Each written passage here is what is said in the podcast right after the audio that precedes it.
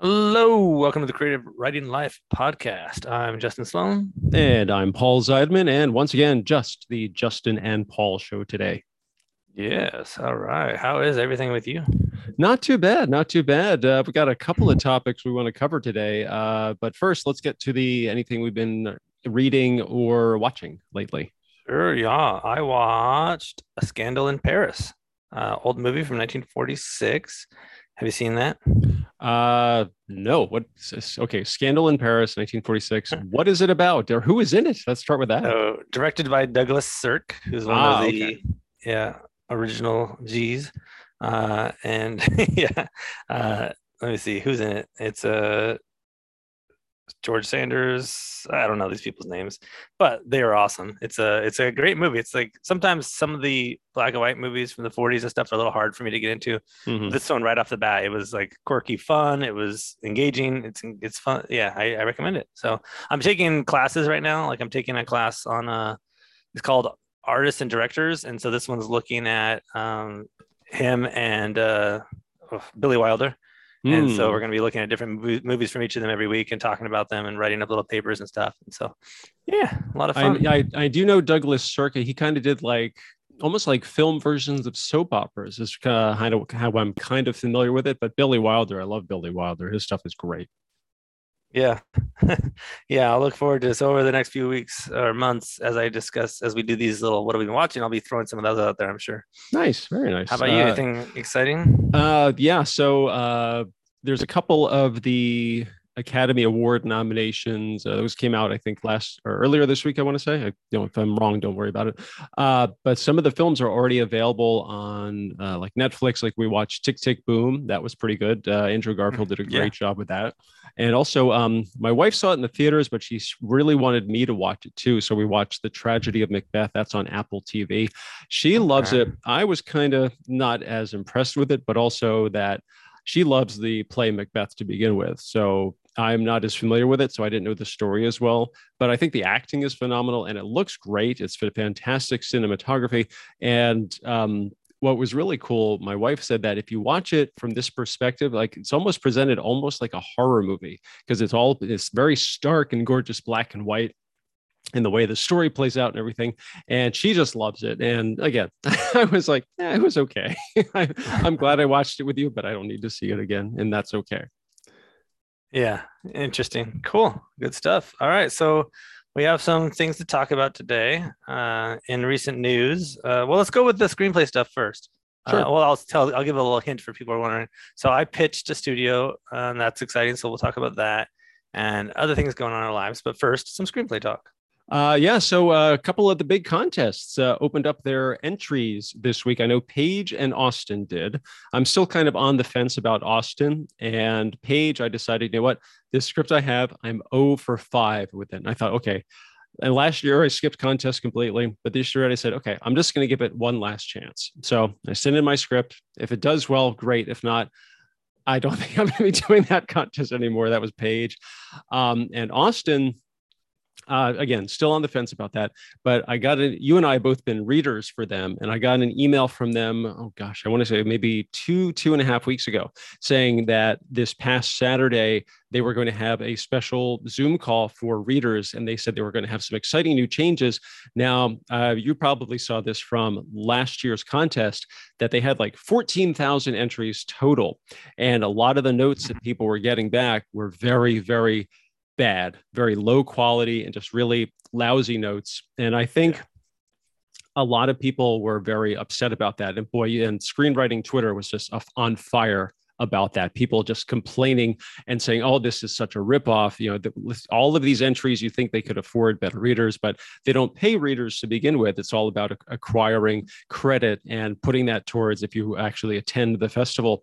And so this is a, going to be a bit of a roundabout thing, but the Nickel, I don't think they're open yet, but they announced that you can only enter one script, just one. You can't send in two, you can't send in three, just one. And I was really thinking that Austin was going to do that as well, but I haven't seen anybody talking about that because mm-hmm. again, I missed this call. I wasn't going to be signed up to be a reader anyway, because a lot of the scripts that I've read in the past were just bad, just really lousy scripts. And I just didn't want to have to put myself through that kind of aggravation again. Yeah. So I'm really hoping that Austin is saying, okay, we're going to we're going to follow the Nichols example and you can only enter one script. But Paige didn't say that either. So I am very curious to find out what um, Austin is going to do. And I don't know if I'm going to enter the Nickel either, because, again, same script. It's the best it's done with them is um, top fifteen percent.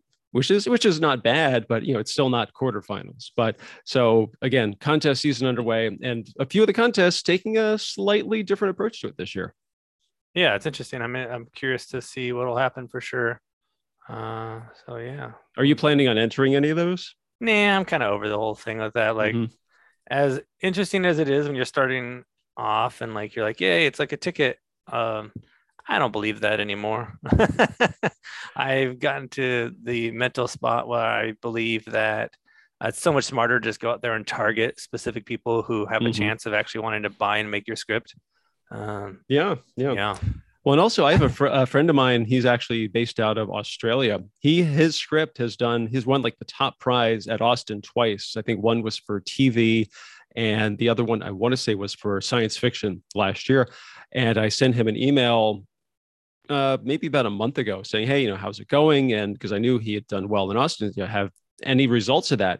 And he said, big fat zero, that, you know, p- he had sent the script to uh, some production companies and queried some agents, managers, and people read it, said, yeah, it's good, but it's just not something any I can really do anything with. And so he, he went through this the last time with the first win that it got a little buzz, but really didn't yield any results, but he still entered the script again, you know, did well again, but again, no real traction with it. And he's just really frustrated.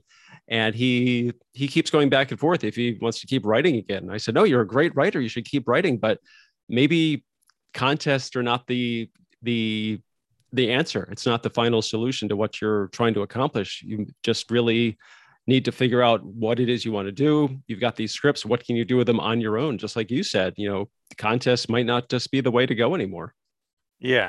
It was, when they're getting so many entries and it's just like such a crapshoot and you're just hoping that the right random twenty year old readers hope happen to find yours at work. And you know, I think it's way better to find yourself a manager who knows who would be the appropriate reader for that. And then that manager gets them into the right hands. Uh, just so much smarter. You know, and also you save a lot more money because, you know, those fees really add up. I've I've done this myself before, yeah. and it's rather, I'd rather spend the money on something that I have control over rather than just, you know, what amounts to throwing it down the drain. Exactly. I would recommend that people take that same amount of money and go out there and instead uh, pay for some screenwriting classes or something to get better. Or pay for some gas money to go to networking events or whatever or, or, it is. Or to invest it and make your own short. Yeah, make your own film. Learn from that process because that's a, a big process. That definitely helps people get better at their writing. So seeing what goes into a movie and all that. Mm-hmm. Um, yeah. So, so, but that is to say, I mean, all that said, people do succeed in the screenwriting business. Uh, sometimes the people who win, that makes their career. And I know personally people who've had that happen. So yeah, as much as I hate on it, of course, there's still that. And uh, I don't know, maybe if I ever have a screenplay that feels like a Nichols type type screenplay, I'll still enter it. Mm-hmm. But uh, I don't know. I feel like I'm not supportive of that industry. I, to- I totally get that. I totally get that. Yeah. Cool. So, uh, so we don't know what the Austin news is, huh? Uh, I haven't heard anything yet and haven't gotten any emails about any kind of update. So it'll be interesting to see. Hopefully some kind of announcement or news will come out in the next couple of weeks. Yeah. Okay. Let's keep our ears to the, what is it, the grapevine? Ears to the ground, I think it is. Or at least keep our ears open. Yeah. Awesome. Uh, cool. So anything else on those? We're, no, were no that, okay. that was really that was really just it. I just uh, I think good on the Nickel for limiting it to one script per person, because I think that will really help them in the long run with being able to do a better job at evaluating the quality of their entries. Yeah, and when I was starting off, I would always be excited to enter two or three or whatever it was, and um, but I think in reality, like it's going to be smart for the for people like us too, because people are just sending money. I mean, it was pretty cheap, like thirty-five bucks or whatever. But you're still spending money on something that, like, if you don't know which screenplay is probably going to be the better Nickel winner, you're probably not at the point where you're ready to be a Nickel winner, I, I would guess. Well, and also like had two awesome scripts. But, well, and also eh. keep in mind the Nickel. Granted, like uh, how Austin gets fourteen thousand entry, the Nickel, they get around what seventy-five hundred to eight thousand entries, and you're vying for one of the top five slots. Yeah. So the odds are already stacked against you to begin with. So I don't think sending in three scripts is going to really increase your odds no. that much. Exactly. I mean, there was the, like the validation, like early on, I would send in these, like there was one that I don't really do anything with anymore. Unfortunately, I should find it. And, but it was like, it did the best out of those three, and I wouldn't have known it was going to do the best. So in hindsight, I see how you could use that as like a, you know, justification for putting more energy into one of your scripts over the others or something, but there's better ways to do that with writing groups and other things like that. Well, again, but again, you never know what is going to hit with whom. So yeah, exactly. You do what you do, everything you can with everything you've got. Yes. Yes. So, so speaking of doing everything you can, uh, you've been a little busy on uh, your front as well. For sure. Yeah. So like I mentioned, I had that pitch and that was awesome. And so let's go back in time a little bit. Like a year ago, year and a half, I don't remember. I pitched manager or queried manager. Well, I'm always in the, or always was in the process of querying managers. Uh, I would take breaks here and there. And then like, I got really into the novels for a while because the novels were making me insane amounts of money. And that was awesome. Uh, but then uh, they kind of started dying down, especially around COVID. They really died down around COVID. and uh, so I was like, oh, I better get some sample screenplays ready to go for the next round of contests and or querying managers and or showing to producers. So that when I'm in the room, I have stuff ready to go, right? And so I buckled down and I wrote three samples that I thought were fun and sent the one around that I, uh, my readers, like my friends who read it, were most excited about. And that got a couple of managers interested and I landed with one of them. And so that's who I'm with right now. And she's Kathy Maravio. Sorry, Kathy, I don't know how to say your last name, but I think I got it. And uh, yeah, so she's not with one of the big eight companies. She's by herself, but uh, but she's been really cool. She's been sending it around and getting me meetings and whatnot. So I did the pitch with a big studio. I don't, I won't say who yet because I don't know what the deal is with it or anything. Like we just did it, what, a week ago. And so waiting to hear back. Uh, they requested the material, which was cool. And uh, it's based on a book of mine and I have the script written for it. And so now they're, we sent both of those over. So we'll see if anything comes out of it. I'm always curious. Like in the past, we've talked about writing pitch conferences and stuff and how I feel like a lot of times people just say yes to be nice.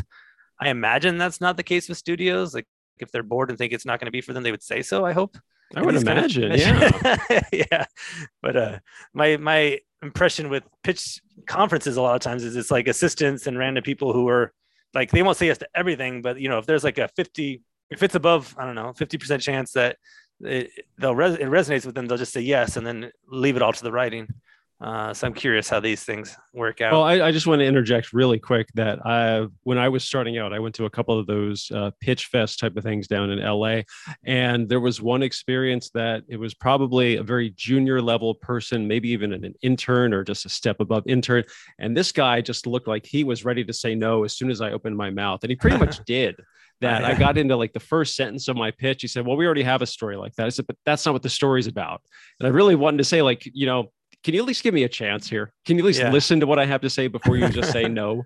And yeah. so, but please continue. Uh, yeah. Well, so I don't, I don't know if you're interested. Well, yeah, I'll go through the process of what the pitch was like. So I practiced, I rehearsed, I did all that fun stuff. I listened to people who were talking about, you know, go in there with first starting off why this is important to you, then kind of the log line, then go into the characters, and then don't just lay out the beats of the story, but really tell the emotional journey, mm-hmm. the why this is happening on the emotional character level. Uh, and so that's what I focused on. And uh, it was a Zoom or Google Meet or whatever pitch session because COVID and all that stuff, which made me happy because the studio's across town. I didn't want to be driving through L A. yeah. And I think it took some of the pressure off me too. Like maybe if I was really there, it would have been a little more stressful. But as it went, we just had a great conversation. I think my pitch lasted, it wasn't a super long one. It's a seven to ten minutes, somewhere in that range. Uh, pitch. And then he asked some questions and then I mm-hmm. answered and, and then he requested the material and we talked a little bit more just about random stuff. And it was awesome. So the whole thing lasted like half an hour. That's great. So how did you practice though? You said you practiced, did you do it in front of a mirror? Did you do it in front of your family or at least your wife? Mm, yeah. The pitch prep. So, so what I did is I did lay it out on cards for myself. So like first I pulled up a PowerPoint presentation or Google Slides and prepared it that way with words and images. And then I took off the words from the images and just tried to run through it. And I was horrible. Like I recorded myself on my phone to see how I would do. It's so bad. I was like, what if I just wing it? Nope, that's not good. Oh, that, no, no, don't. Yeah. So then I wrote out exactly what I thought I would say on, on a Word document. And then I went through and read that to myself a couple of times while recording. And then I listened to that. And then I went through and did kind of the same thing, but with less on there. So like I left the key phrases. And then I went through and wrote like a few words for each of those parts on note cards and then tried doing it that way. And then, and then started doing it without the note cards. And then by the end, at the very end, just to like, so I would know how it would flow, I did the same thing uh, without note cards, but with the PowerPoint presentation images for myself that I might show him during the pitch. Um, and, and, and I felt pretty good at that point. Like I wasn't like flowing great, but I was flowing as well as Justin flows. So how long, how long did it take you to go through this whole prep process? Uh, well, I, I mean, by the, I didn't really start it until about a week or two before this, the pitch. And then I would just do it here and there as I felt excited about it. Just so just a little bit each day type of thing. Yeah. Yeah. Just like a little bit here and there each day. Uh, and then like maybe half an hour to an hour. And then I'd like listen to in the evening when I was getting dinner ready for the family. Sure. And then I have sure. a mentor who's cool. I don't know if he wants me to mention him, so I won't yet. He calls me later and says, hey, mention me next time. But he's awesome. He met with me for coffee and I kind of talked through with him. I didn't do the pitch to him. I just talked through what I was thinking about saying and how I was going to approach it. And he gave me some good advice. And that was awesome. And he gave me some good uh, input on the Word doc version that I did of it, where I wrote out what I thought I would say. And um, reminded me that at certain times I was getting a little bit too, this is what's happening versus the emotional, why sure. it's happening. Mm-hmm. Uh, and yeah, so that was super. It's very, very helpful to have somebody who knows what they're talking about, who can remind you of those points that you probably know, but don't think about when you're trying to do it yourself. Yeah. So if you get a call, say Sunday night, from Kathy Maravio, and she says, oh, they want to, they want you to pitch it again tomorrow. Would you be able to just kind of go and jump right into it? Would you need to give yourself about an hour that night and then the next morning prep time, and then you're all set for the afternoon? Or are you so confident that you know it pretty much by hand or by, uh, by memory that you just jump right into it? Yeah, I think I'd be good. Uh, I think it wouldn't be a problem. Um, well, to, to your last point, though, I do think I would want to go and review my information again and probably run through it once or twice just to like, you know, not be an idiot and go in there without, uh, cause then if I didn't do that, then I'd go in there and then blame myself if it went wrong, you know? Of course. So of course. Yeah, I think I would do that even if I felt confident. Now, I, I have heard this before. So after you go through your pitch and the person came back to you, they had questions. Were you able to answer them without any problem? Did you just, were you able to address them? Oh yeah. Oh, that's a great point. Or did you, was it like a conversation type of thing? Or was it just more, they had questions and you were able to rattle off the answers immediately? Yeah. So he had questions and I had answers. So I had prepared like all kinds of different uh, scenarios as well that he didn't ask, like about like the theme and the, each of the character arcs. And I probably briefly touched on that stuff when I was talking, mm-hmm. but uh, like I had extra, I had the, uh, episode summaries and season one and or season two and three summaries and stuff, and we didn't get too much in the weeds of all that. He asked like some basics and I probably threw out a couple as I was talking anyway. Sure. But uh yeah, no, it seemed to flow. It was really cool too. So this was just me and him, the creative guy over there, uh creative development person, uh senior level, which was nice. And uh and he wasn't like trying to stump me or anything like that. He was just very much nice, having a conversation. Cool dude. Um, you know, I've heard of other pitch sessions where there's like four or five people in the room and then it's weirder because you got to try to make eye contact with everybody and keep them all engaged. Or I've heard that sometimes on the good side, you go in there with a producer who's on your side who helps you pitch and you kind of go back and forth with them as you pitch it. But, uh, but I enjoyed this one-on-one. I think I prefer this method. Well, that's cool. Did he seem really engaged as you were doing your pitch? Was he very, you were holding his attention, that he, his eyes didn't drift away? He wasn't, you know, checking email or anything? Yeah, from what I could see, I think there was one point in there where uh, I noticed like a shift in his attention or something. So I just kind of uh, shifted my own focus as well. And um, I don't know if it's good or bad, but like as I was doing it, I was kind of checking to see if he wanted to interject. So like I pitched him up to the point of the log line. And then I said, and I'm happy to dive in uh, to, to what I see the episode being. And he just gave me like a, a nice nod and said like, yeah, please. And then, so I went in from there. Um, so like I gave little moments like that where he could ask if he wanted to or interject or tell me to shut up. It sucks. Go home. But luckily none of that happened. So I, I would imagine when it started, you were maybe a little nervous, but as you went on, you got a little more at ease and you were very excited about it. He could tell how into the story you were, because a lot of times yeah. writers get too wrapped up in things, and that they get they let the adrenaline get the best of them, and sometimes they go too fast, or they just start rattling off things by memory and not really yeah. trying to make it seem personable. It's more just like, here's my stuff, here's my stuff. Okay, what do you think?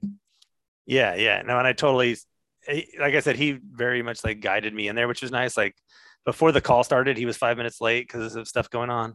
And my heart was already, it was started, like I was fine at the one minute mark. And then at around five, I was like, my heart was going crazy. And I was like, damn it, calm down, man. This is going to be embarrassing if I'm all high pitched voice and stuff. Justin, but, uh, why are you sweating so much? Exactly. But by the time he got on, or I mean, when he got on, he just started asking questions, and we were like nice and friendly. And uh, so that was good. He didn't like right away be like, pitch me, tell me what's up. You right. Know, so right. And you good. Also, it's, it sounds like you just didn't jump right into it. You had yeah. a little chit chat beforehand. So I'm also curious, what did you talk about afterward? Because you said you talked about other stuff. Was it about just kind of like your background, your writing experience? Did you ask him about his? Yeah, it was more about what they're doing at the studio. So I was curious about stuff, and he was telling me some projects they're working on, and uh, it sounded cool. So I was more just on that, because they've done some good projects in the past. So I was curious. And so the first part was more about me, and then the end was more about him, I guess, where I was asking him questions, and he was uh, engaged and chatting back and forth a little bit about my interests and stuff. That's so it was, awesome. Yeah, very much like making a friendship almost, you know, like, I guess of like course. People say, like, are you going to want to work together? Uh, and getting that feel. And mm-hmm. yeah, I started off with very much like these points of my life that uh, bring me, make me interested in this, which are also relevant. You know, like I've worked on uh, Minecraft Story Mode. I, I went through, my parents were divorced, and me and my sister, we kind of separated uh, when we were young. She went to live with my dad, and I lived with my mom. So we had this whole separation. And so I tied it all around that, where the story mm. relates to uh, about bringing family together and siblings, you know, who are apart and learning to be there for each other again after a long time and all that. So, and I brought in the military part of that too, per my buddy's recommendation, about how I kind of found a sense of family in the military, and how a lot of this is with action and hardship, and also video games, and my story relates to video games. So a whole bunch of that stuff I wrapped awesome. Into this That's intro great. So that I was able to tie back, like when I was doing the introduction, I was like, just who I am. Then when I started the pitch, I was able to tie all that into what I was actually talking about for the story, which was pretty mm-hmm. cool. Was he, did he have any questions that you weren't expecting? I don't think so. Oh, that's cool. Yeah.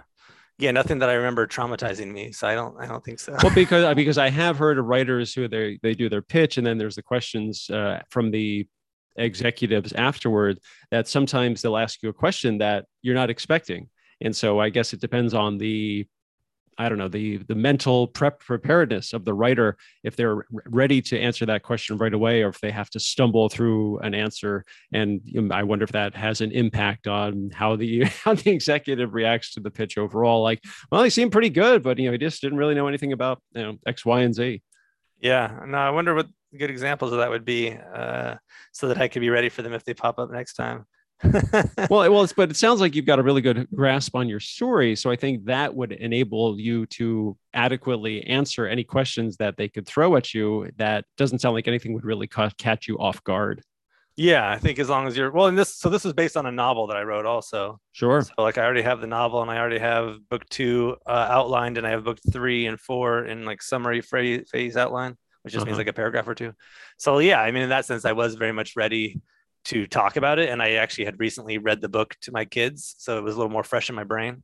Uh, and of course, worked on the screenplay. Um, the hard part was that I kind of took the screenplay and the pitch to different directions where the book hadn't. So I had to like go into my brain and think, okay, which version am I pitching? The book, the one that's that's real, that's on the page right now in the book, or the version that I'm adapting to be better as a screenplay?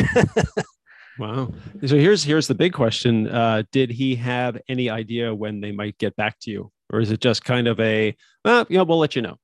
I didn't ask. Uh, he said, great. Uh, have your manager send me this, this, and this. And if you have this, send that too. And I said, okay, cool. And he said, you know, I don't remember what he said, but, you know, along the lines of, I look forward to reading it. It'll be fun to touch base. But uh, mm-hmm. no, nothing along the lines of like, I'll see you in two weeks or anything. Oh, well, of course. No, I, yeah.